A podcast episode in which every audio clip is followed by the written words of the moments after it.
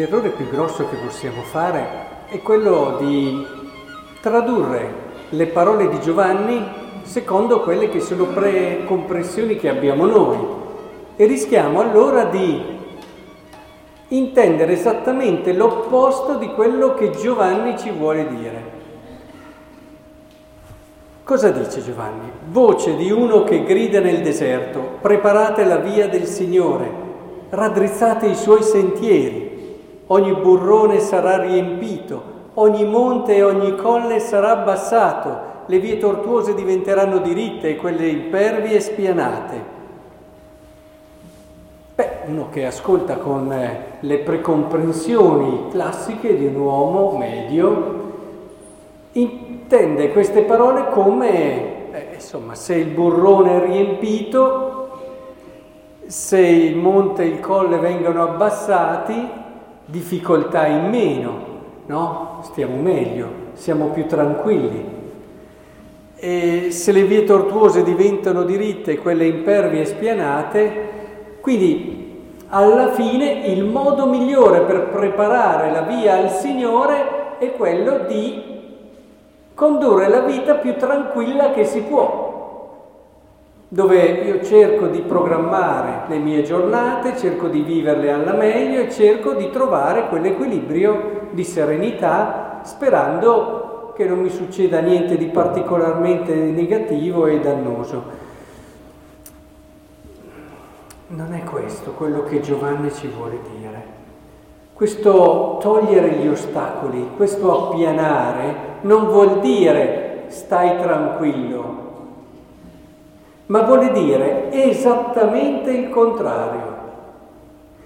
Il modo migliore per preparare l'avvento del Signore, lo dico con le parole di Papa Francesco, è quello di essere inquieti. Ma come? Qui sembra che tutto porti alla tranquillità. Guardate, se volete preparare male il Natale, state tranquilli. State tranquilli, fate le vostre solite cose, andate avanti come siete abituati, state sicuri che il Natale lo vivrete male. Se invece lo volete vivere bene, siate inquieti. Questo raddrizzare i sentieri, appianare i burroni, vuol dire proprio togliere quella tentazione terrificante che l'uomo ha da sempre del divano, che è un'immagine simbolica, no? Naturalmente. Cioè, come se la felicità fosse nella tranquillità.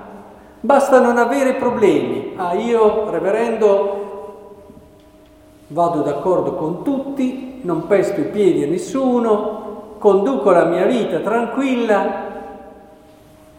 Beh, credi che questo sia il Vangelo? Questo te lo potrebbe dire qualsiasi persona che alla fine ruota intorno a se stessa, perché la tranquillità è in fondo un ruotare attorno a sé, è molto più vantaggioso non disturbare nessuno alla fine, non pestare i piedi a nessuno, essere lì tranquilli, si spaccia come virtù quella che in fondo è un pensare a sé, che ci chiude, che ci chiude a quello che è la salvezza di cui parla qui. Ogni uomo vedrà la salvezza di Dio.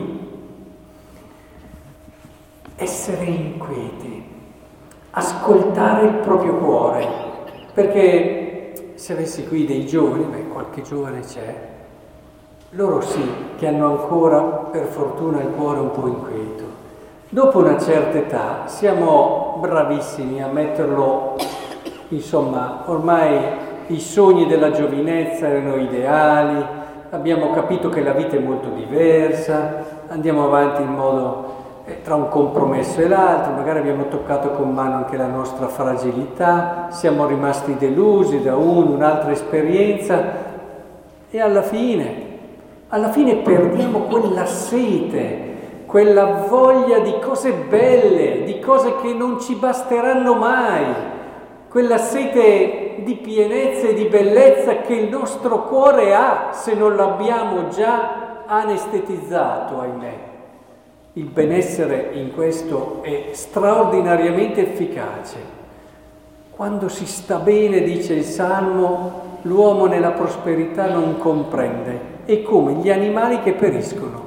Guardate, un'immagine splendida, un po', un po diretta, diciamo, però provate a immaginarvi quelle persone stanno bene, vanno avanti, i giorni tutti uguali, come gli animali quelli, fanno le loro giornate fino a che non arriva il momento in cui è ora di andare. No, no, no, no. Il nostro cuore non è fatto per questo, no. Il nostro cuore è fatto per qualcosa di assolutamente grande, il nostro cuore è inquieto di natura. Nel, la pace dell'uomo cristiano e credente è una pace nel movimento, non sarà mai una pace uguale alla tranquillità. È una pace di chi continuamente desidera, apre il cuore perché ascolta quel desiderio di amore, di pienezza, di cose grandi, di cose grandi. Ognuno di noi può fare della sua vita qualcosa di grande. Chiunque. Se qualcuno di noi ha già perso questo, ha già perso tutto si è già addomesticato ed è terribile questo, perché non abbiamo tante vite, sapete, e visto che ne abbiamo una sola, guai se in anticipo noi rinunciamo alla vita, perché in fondo questo è già rinunciare alla vita. Accogliere il Signore che viene vuol dire preparare quindi il cuore con questa sua bella sete, ascoltare. Perché dobbiamo pregare di più in avvento? Me lo siete mai chiesto? Perché dobbiamo pregare di più? Perché nel silenzio che io ascolto il mio cuore e capisco che non si può accontentare di tutte le cose solite. No, non ci sta dentro, ha bisogno di Dio il mio cuore, assolutamente bisogno di Dio. Non, e se non preghi non lo capisci questo, perché il cuore pian piano si appesantisce, non si sente. Perché dobbiamo fare più penitenze in avvento? A questo però non se lo ricordano in molti. Il, il, l'avvento, vedete che sono anche viola, è anche un tempo di penitenza. Nell'anno liturgico ci sono due tempi di penitenza, che sono l'avvento e la quaresima. La Quaresima è ancora rimasta, ma l'Avvento non, non, se lo ricorda più nessuno che è un tempo di penitenza, ma è anche un tempo di penitenza l'Avvento. Perché? Ma no, non pensatela in modo triste la penitenza, è solo una persona superficiale, si intristisce pensando alla penitenza. La penitenza, la sobrietà, alleggeriscono il cuore. Eh, non vi è mai capitato di mangiare molto un pranzo avete mangiato molto. Eravate lucidi dopo, pronti, scattanti, energici, eravate pronti da divano, appunto. Eravate anche un po' magari annebbiati, se avevate anche bevuto del buon vino, ma più di un bicchiere, non c'era proprio la voglia di fare, perché è così, quando noi riempiamo la nostra vita di tante cose, è chiaro che la nostra anima si appesantisce, perde freschezza, elasticità, dinamicità, perde energia, perde vitalità. Una sana sobrietà mantiene la fame, quella fame giusta di cose belle che ci deve essere in noi, che non ci deve mai far sentire appagati, arrivati. Ma guardate che questa è una vita molto più bella dell'uomo tranquillo, eh? non c'è paragone. E che poi ce la raccontiamo.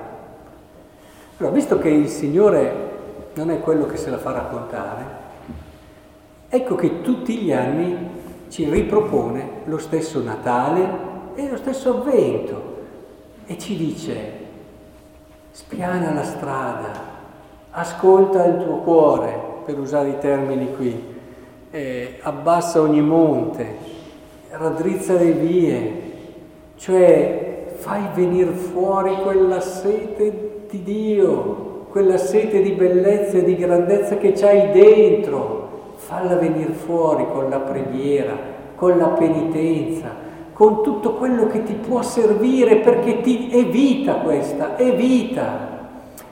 Per tenere un esempio classico, se, se, fate movimento si fatica, è vero, fare un certo movimento, una certa attività fisica, ma dopo si sta bene, è tutto un altro andare. Se ci si alleggerisce fisicamente si fa tutto meglio. Così è l'anima. Ma questo vale per il matrimonio, vale per l'educazione, vale per tutto, diventa uno stile di vita. Pensate, un matrimonio dove si desidera stare bene. Ma te quel matrimonio lì l'hai già messo lì nell'anticamera del fallimento. Se tu vuoi una vita tranquilla, dove vuoi stare semplicemente bene, dove ci si fa un po' di compagnia alla fine della vita, naturalmente, perché ma capite che voi, il matrimonio deve avere questa sete. Io ti ho sposato perché desidero davvero raggiungere l'amore nella sua dimensione più grande e più bella. Io e te dobbiamo alimentare in noi questa sete. Se vedo che tu ti stai impossedendo, amarti vuol dire scuoterti. E ho un coniuge di fianco a me che mi dice, oh, attento, stiamo perdendo l'ideale del nostro esserci scelti, che è quello di arrivare a Dio, di arrivare alla vita più bella che c'è insieme. E così nell'educazione, se ci preoccupiamo di dare ai nostri figli l'istruzione, la salute, stiano bene, state pur tranquilli che di problemi ne avrete tanti. Se voi invece, e soprattutto nel mondo d'oggi, se voi invece aiutate i vostri figli lì, perché da adulti si è un po' perso questo, quindi bisogna essere bravi ritornare alla mentalità del giovane e alimentare in lui quella sua sete di cose grandi, di valori veri e aiutateli con la vostra vita, con la vostra testimonianza a crederci in questi valori, a saper giocare, rischiare la vita per qualcosa di grande. Fateglielo vedere con la vostra vita che è possibile, più che dei discorsi che a una certa età non li ascoltano più i nostri discorsi. Fateglielo vedere perché lui lo guarda, se vede un adulto che ha ancora dentro di sé un'idealità grande, dei valori veri e ci crede ed è contento, non un adulto già ormai rilassato che fa i suoi compromessi, tranquillo. Poi dopo ci sorprendiamo che fanno delle cose a volte, guardate che gli sballi, le cose strane sono quasi la logica conseguenza dell'aver visto un mondo di grandi che non piace, che non attira, che non corrisponde a quello che loro nel cuore hanno di vulcanico e di vero. Ecco allora, che il Signore ci aiuti a vivere questo avvento con lo spirito giusto. Lo voglio vedere dai vostri occhi, che avete sete, che avete fame. Lo voglio vedere allora sì che arriveremo a Natale e ci accorgeremo che questa festa è una festa straordinaria, è una festa che, oh mamma mia, stiamo arrivando al Natale, arriva colui che il mio cuore desidera più di tutte le altre cose. Vi auguro davvero questo, viviamolo insieme, è più bello viverlo insieme.